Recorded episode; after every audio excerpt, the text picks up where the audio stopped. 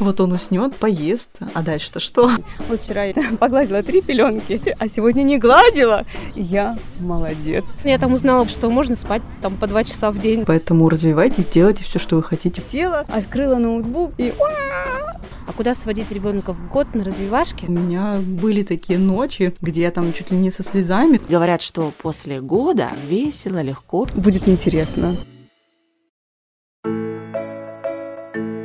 Привет, меня зовут Ксения, и я очень люблю кофе. Но сейчас я пью его остывшим, потому что стала мамой.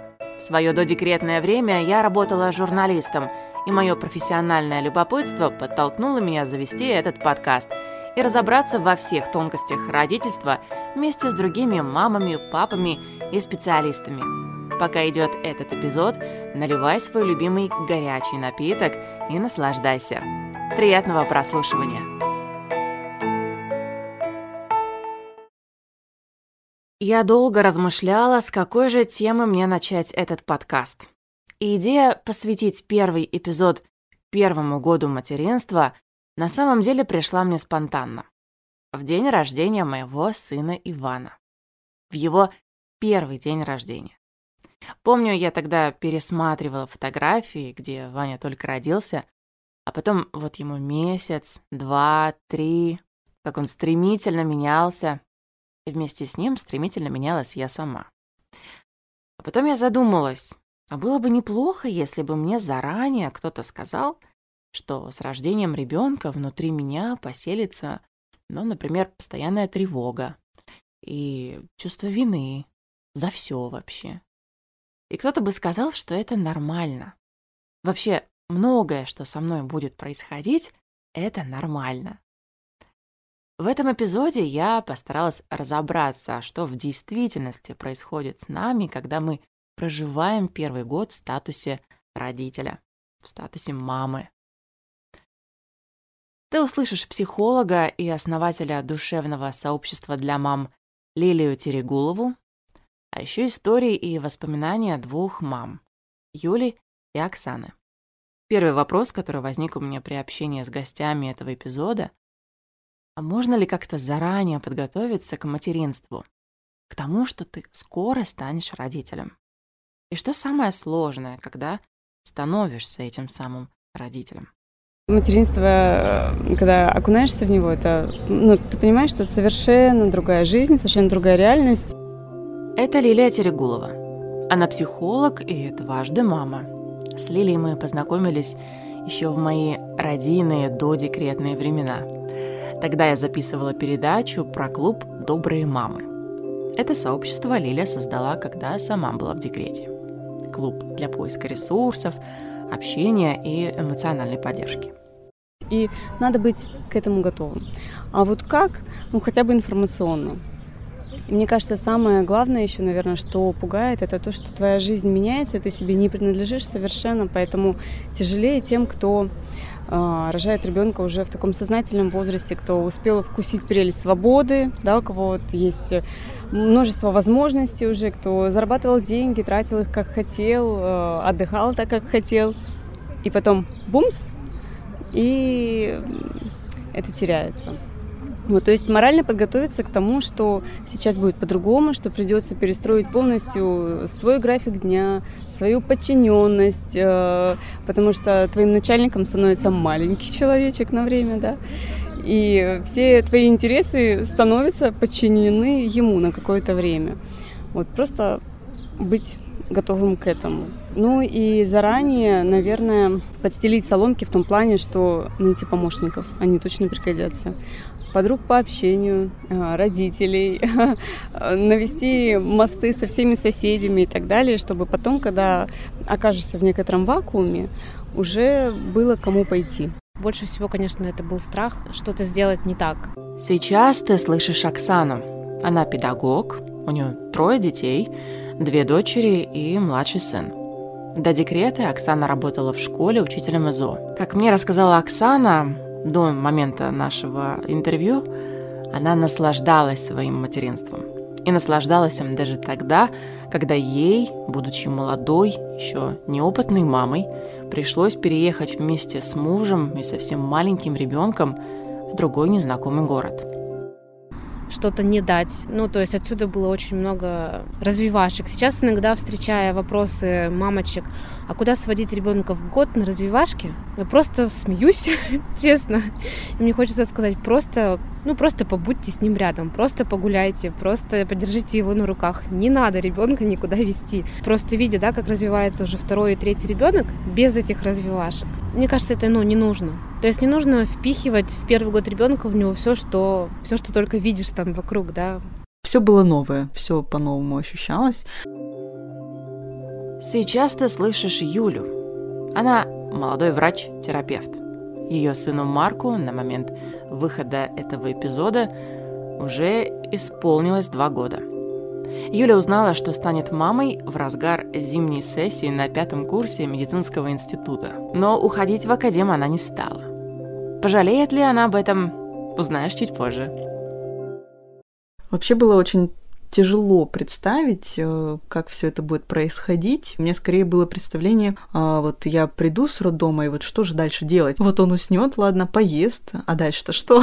что с ним делать? Я столько слышала, то, что там все меняется в первые годы, ты уделяешь э, внимание только ребенку, забываешь про себя. Я вообще вот как-то это не воспринимала, думала, ну и ладно, как бы легко все пройдет. Но на деле действительно как-то сразу все свалилось, и супруг очень длительное время работает, прям с утра, чуть ли не до ночи. И, конечно, тебе нужно и приготовить, и с ребенком сидеть, еще и что-то убрать, и желательно себе время уделить.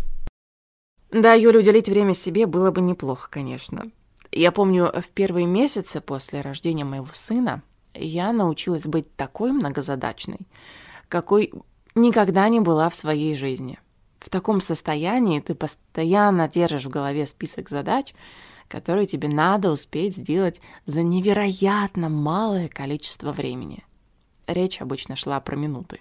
Вот пока кто-то гуляет с коляской, у тебя есть час-полтора времени, чтобы заняться какими-то своими бьюти-процедурами. И бьюти в тот период — это просто быстро помыть голову и вспомнить, что у тебя там в косметичке кремы какие-то завалялись, лежат сейчас и пылятся. Потом быстро что-то поесть, пока ты одна. И если еще что-то из минут этих остается, то, о боже, тебе повезло. Ты можешь полежать и поскролить ленту соцсетей. Или просто полежать и посмотреть в потолок.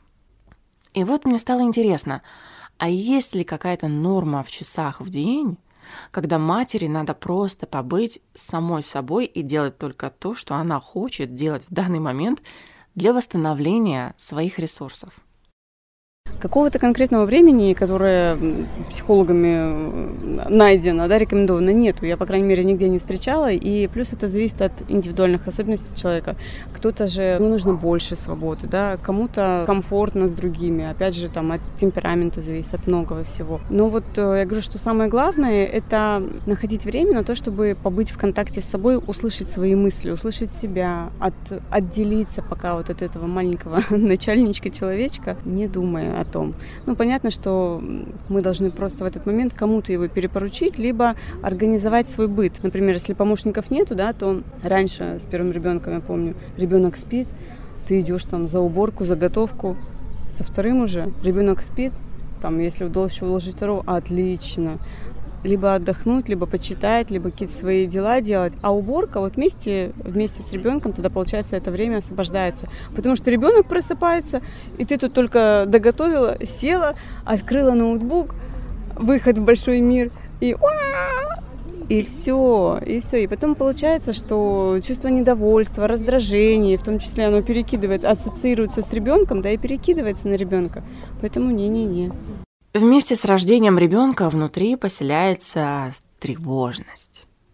И она не отпускает. Вообще ни на день. Поначалу я надеялась, что это игры гормонов, но нет. Это теперь моя новая реальность. Ну, вообще, да, это естественно, потому что на нас сваливается огромная ответственность. Если мы раньше привыкли отвечать только за себя, то мы сейчас еще несем полную ответственность за маленького человечка. И от того, что мы ранее там не контактировали да, с таким маленьким человеком, это впервые, то действительно тревожности очень много. Я могу такой э, спойлер, наверное, сделать, со вторым уже проще. Вот, там уже такой тревоги нет. Первая тревога, она больше удовлетворяется, опять же, информированием. Тревога из-за вакуума, потому что это впервые в опыте. И если мы читаем, сам слышим, разговариваем с подругами, там, у медсестры можем что-то спросить, то тревога, она снижается. Ну и надо стараться делить ответственность еще с папой, а, где-то там с медиками и не считать себя всесильным богом, да, вот что я теперь, э, только я ответственна и денно и ночно, не смыкая глаз, это не надо. Героизм, он ни к чему хорошему вообще не приводит. Материнство вообще, оно помогает повзрослеть еще и психологически, и постепенно с возрастом эта тревога уходит, да, когда мы обретаем больше навыков, вот именно становимся более зрелыми. Поэтому это скоротечно, быстротечно. Просто сейчас тревога по одному поводу, а потом будет по-другому. Но сопровождать она будет все равно всю жизнь. А, другое дело, что ну, вот как взрослые люди мы можем уже опираться на кого-то, на тех, кто рядом с нами, вот эту вот э, взрослую ответственность делить. Первый был страх вообще как как памперс менять, да, там как что-то, ну, то есть такие моменты, как купать ребенка, в этом был больше страх. То есть больше это, наверное, какой-то физический страх с ребенком в первом материнстве. Второй, у меня уже были какие-то трудности в том, как э, разделить себя, да, грамотно дать э, внимание одному ребенку и другому ребенку, да, потому что, ну, хоть и маленький, но ведь все равно ему не надо не только, да, там умыть, покормить, но и как-то с ним что-то поделать, да, эмоциональный контакт вот этот наладить. В этом была трудность. Сейчас, эм, ну вот сыну два с половиной, и ну, сейчас появляются такие трудности уже, как сейчас впереди школа. Старший эм, вот этот как будто бы переходный возраст, как будто бы, да, в 7 лет, потому что она закончила один свой этап жизненный, переходит в другой. И здесь уже сложности, как грамотно выстроить свое взаимоотношение с ней, да, как Э, понимая, что сейчас есть такие трудности доверия, как его не потерять, потому что уже где-то есть, что не отстранение, а вот понимаю, что она уже отдельный вообще человек со своими какими-то, может быть, даже ценностями, взглядами, вот, и как э, выстроить вот это взаимоотношения грамотно, чтобы и доверительные, и дружеские при этом отношения, ну и при этом, чтобы граница все-таки тоже какая-то была, да, что я мама, ты ребенок. С сыном Пока сложности особо какой-то, ну вот не могу сказать, да. Ну, он дерется, например, там, да. Ну, но это больше как-то я возлагаю на папу, чтобы он показал, рассказал, да, и он с ним больше об этом разговаривает. Сейчас тревога появляется, когда ребенок остается с няньками. Раньше, наоборот, было спокойствие, что вот мама там со мной сидела, меня нянчила, значит, с ней будет э, проще и спокойнее. А сейчас, наоборот, ты уже своего ребенка знаешь, и когда оставляешь маме, то как-то больше тревог. И хочется у нее спросить, там, как у вас дела, все ли хорошо. Любопытная вещь получается. Чувство спокойствия за то, что ты делишь ответственность за ребенка с близкими, может трансформироваться обратно в тревожность. А еще вместе с тревожностью параллельно внутри зарождается чувство вины. И всегда найдется, за что себя винить. Я недостаточно много гуляю с ребенком. Эм, я забываю дать ему витамин D каждый день. Я недостаточно много с ним играю я при нем хожу с телефоном. И я неправильно его одеваю. А вдруг он сейчас мерзнет или ему сейчас жарко наоборот. Или, боже мой, я сдалась и включила ему мультики. Этот список у каждой свой. Я думаю, он бесконечен. Вина вообще, она, да, она, естественно, возникает, э, такой вот синдром плохой матери, да. Я бы тут э, посоветовала опираться на исследования, которые уже давным-давно проведены э, Дональда Винникота, который говорит о том, что достаточно быть достаточно хорошей матерью.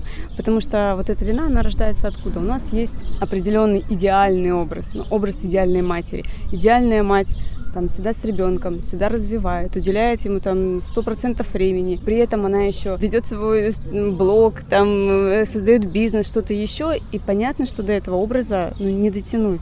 Особенно, когда ты там смотришь э, запрещенную соцсеть, если смотришь, да, а там же одни сплошь вообще красивые картинки. И ты понимаешь, что ты вообще где-то там в топ-100 даже не входишь.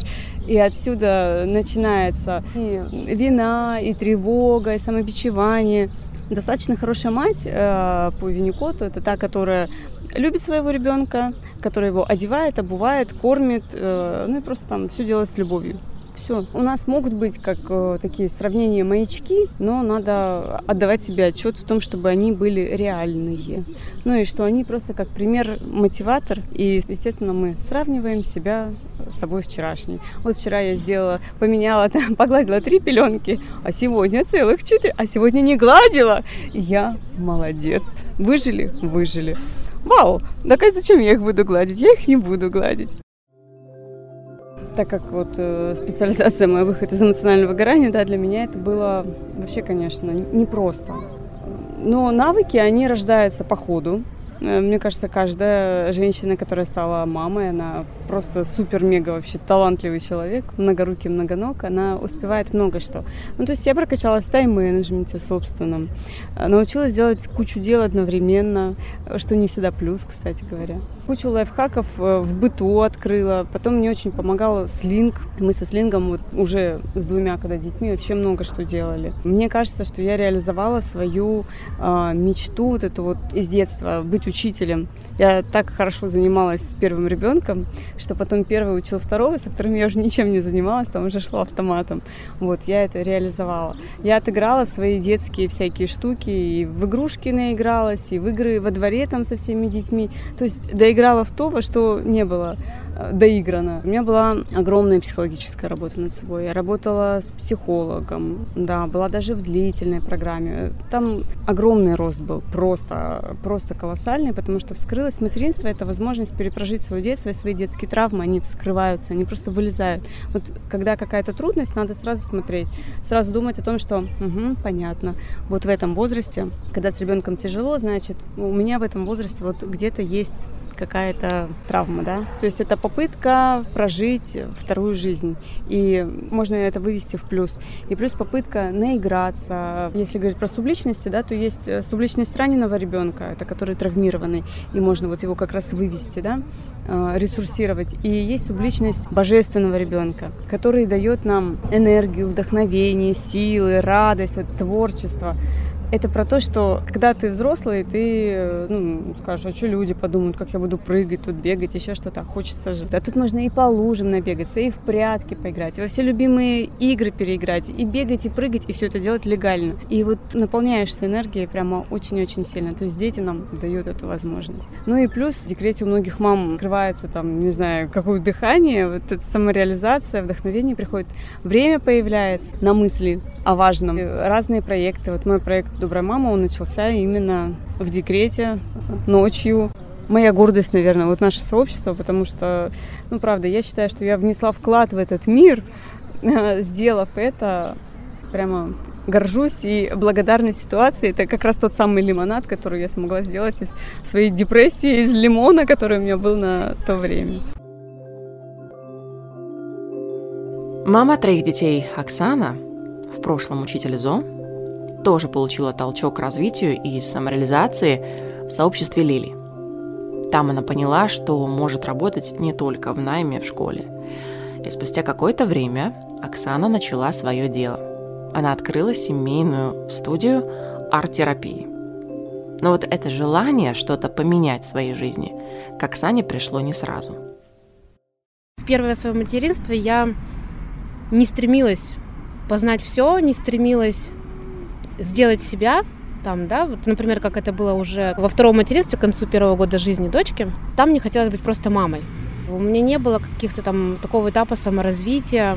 Ну, наверное, я там узнала больше, что можно спать там по два часа в день, да, что можно вообще просто там гулять, да, и при этом не думать о работе, о чем-то еще, да, стороннем. То есть просто как это вот быть мамой, жить и наблюдать, да, наблюдать за новым человеком, как он растет, как он меняется, замечать вокруг больше, потому что ты много гуляешь, да, ребенок эм, за всем наблюдает, и ты вместе с ним. Когда вторая дочка уже стала подрастать, тогда мне уже хотелось э, больше как-то найти себя, и тогда я уже узнала, что можно, например, кормить ребенка, при этом что-то читать, укладывать ребенка спать, что-то изучать, да, там, не знаю, курсы какие-то проходить. То есть это больше пришло уже позже. Вот, во втором, наверное, материнстве и вот прямо очень сильно в третьем материнстве. когда я была как раз во втором декрете, я тогда делала деревянные домики с грифельной поверхностью. Это было первое такое, когда я мне хотелось что-то делать самой, как-то дарить людям улыбку, детям улыбку. И это была встреча добрых мам, где они об, о себе рассказывали, кто чем занимается. И я туда пришла. И это, наверное, было таким первым самым толчком к тому, что, не знаю, к пониманию, что ли, что я могу быть не только мамой, да, я увидела пример других, других мам, но и могу что-то еще делать и работать не только в найме, могу делать что-то сама. Свой опыт педагогический, плюс знакомство с добрыми мамами, их поддержка так привело к тому, что появилась эта студия. Мне страшно пока называть его бизнесом, не знаю почему. Не знаю, это как еще один ребенок, как будто бы. Ну, потому что ты любишь то, что ты делаешь, и тут же бывают трудности, так же, как в материнстве. И ты чему-то учишься, оно тебя учит. При этом моя работа, да, эта студия, это всегда взаимодействие с людьми. А люди всегда чему-то учат. Наша героиня Юлия стала мамой на последнем курсе меда. Уходить в академ отпуск она не захотела. И вот это решение как раз и стало ее самым главным вызовом в первый год материнства – мне, кстати, тогда очень сильно повезло, я прям очень надеялась, тогда было как раз время ковида, и я попала на дистанционное обучение. Причем предметы были такие уже как бы на шестом курсе обобщающие. В этом, конечно, очень повезло. Но когда началось очное обучение, и там было пару предметов, которые заставляли прям попотеть, вот тогда у меня были такие ночи, где я там чуть ли не со слезами, там уложив ребенка около 12 ночи, я сажусь там за предмет, учить что-то, я понимаю, понимаю, что мне на следующий день нужно сдать огромную контрольную. Я только начала учить и поняла, что я вообще не успеваю, и это так тяжело, и у меня там чуть ли не слезы наворачиваются. И я думаю, блин, может, надо все-таки в академию идти. У меня уже ничего не получается, как я буду успевать? И у меня же вообще потом экзамены и итоговая государственная аттестация. Но вот тогда было много страхов. Вы не только мама, но когда-нибудь ребенок, он скоро вырастет, и эта роль будет в основном только в вашей голове, но вы также еще и жена своего супруга любимого. Вы также и личность, поэтому развивайтесь, делайте все, что вы хотите, пробуйте и не пугайтесь. Когда становишься родителем, и вот уже твоему ребенку год, позади много всего сложного, непонятного, но безумно приятного, ты понимаешь, что в принципе все преодолимо. Даже если ты молодая студентка и не спишь ночами из-за экзаменов, и параллельно коликов и прочих приключений твоего маленького ребенка, даже если ты многодетная мама, и даже если тебя, как дипломированного психолога, накрывает послеродовая депрессия, и ты думаешь, что уже на эмоциональном дне, но ты все равно находишь в себе силы – вытаскиваешь себя, а потом еще и создаешь что-то крутое и очень важное. Ну, например, сообщество для мам или арт-студию. И вот этот этап пройден. И говорят, что после года там все весело, легко и интересно. А так ли это? Честно, и да, и нет потому что там тоже кризис одного года отделения, и с одной стороны ребенок становится более сознательный, да, с каждым днем там с ним легче общаться, договариваться, вы понимаете друг друга и так далее а, он уже может понять, да, что ты говоришь, ты уже как-то там начинаешь его понимать, то есть там речь появляется. Но с другой стороны, он начинает отделяться, он уже ощущает, ощущает себя не в диаде, да, слитность там. Я как часть мамы, это когда в самом младенчестве, да, и потом вот э, только на руках, там рядышком, а он уже держится за юбку и начинает от нее отходить, и там там другое, там уже успей убежать за ним, раньше куда положил, там и лежит. А тут уже придется бегать и все такое. Но в каждом возрасте свои прелести и свои, как, как бы я сказала, задачи, что ли, преодоления точки, точки вызова. Но а, скажу однозначно, что будет интересно. И с каждым годом все интереснее и интереснее. Спасибо, что прослушали этот эпизод. Я буду безумно благодарна за все твои оценки, звездочки, отзывы в приложении, где ты сейчас слушаешь этот подкаст. Делись им в соцсетях, отмечай в сторис, как ты слушаешь мой подкаст. Так о нем узнает больше родителей, а мне будет безумно приятно. Пиши мне в Телеграм, в запрещенограмм. Все ссылки в описании к этому шоу. И скоро услышимся. Пока!